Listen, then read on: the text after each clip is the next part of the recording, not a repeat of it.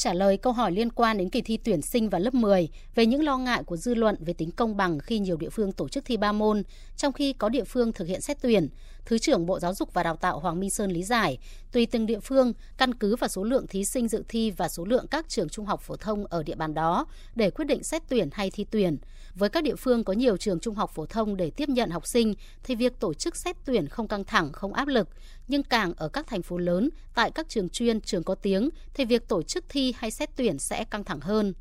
Đã làm kỳ thi hay là xét tuyển thì phải đảm bảo cái công bằng, tin cậy trước tiên, sau đó ta mới nói tới cái chuyện áp lực. Áp lực ấy thì cũng khó thay đổi dù thi hay xét tuyển. Khi mà giữa cung và cầu số lượng muốn vào và cái số chỗ có thể tiếp nhận mà khác nhau thì dù có thi hay là xét tuyển thì áp lực nó không hề giảm. Mà chẳng qua là nó chỉ chuyển từ chỗ này sang chỗ khác thời gian này sang thời khác. Nếu tổ chức thi thì cái áp lực nó dồn vào cái thời gian ôn thi và thi nhưng nếu mà dựa vào xét tuyển trên học bạ thì cái áp lực nó sẽ giải ra các năm học tổng cộng nó cũng không có giảm đi Liên quan đến việc kỳ thi vào lớp 10 nên thi 3 môn hay 4 môn, Thứ trưởng Hoàng Minh Sơn cho biết thêm.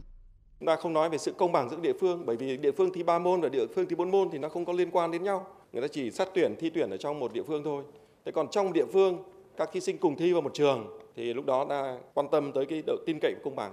Và giữ 3 môn hay 4 môn thì cái này nó không ảnh hưởng nhiều đến cái tin cậy công bằng. Mà cái quan trọng ấy, đối với các trường phổ thông thì yêu cầu đầu vào, yêu cầu năng lực các em về kiến thức, về kỹ năng ấy là quan trọng ở các môn nào. Ba môn là đủ để đánh giá cái sự khác nhau giữa các em học sinh hay là cần bốn môn. Tùy điểm địa phương phải cân nhắc rất kỹ điều này và cũng phụ thuộc vào các trường phổ thông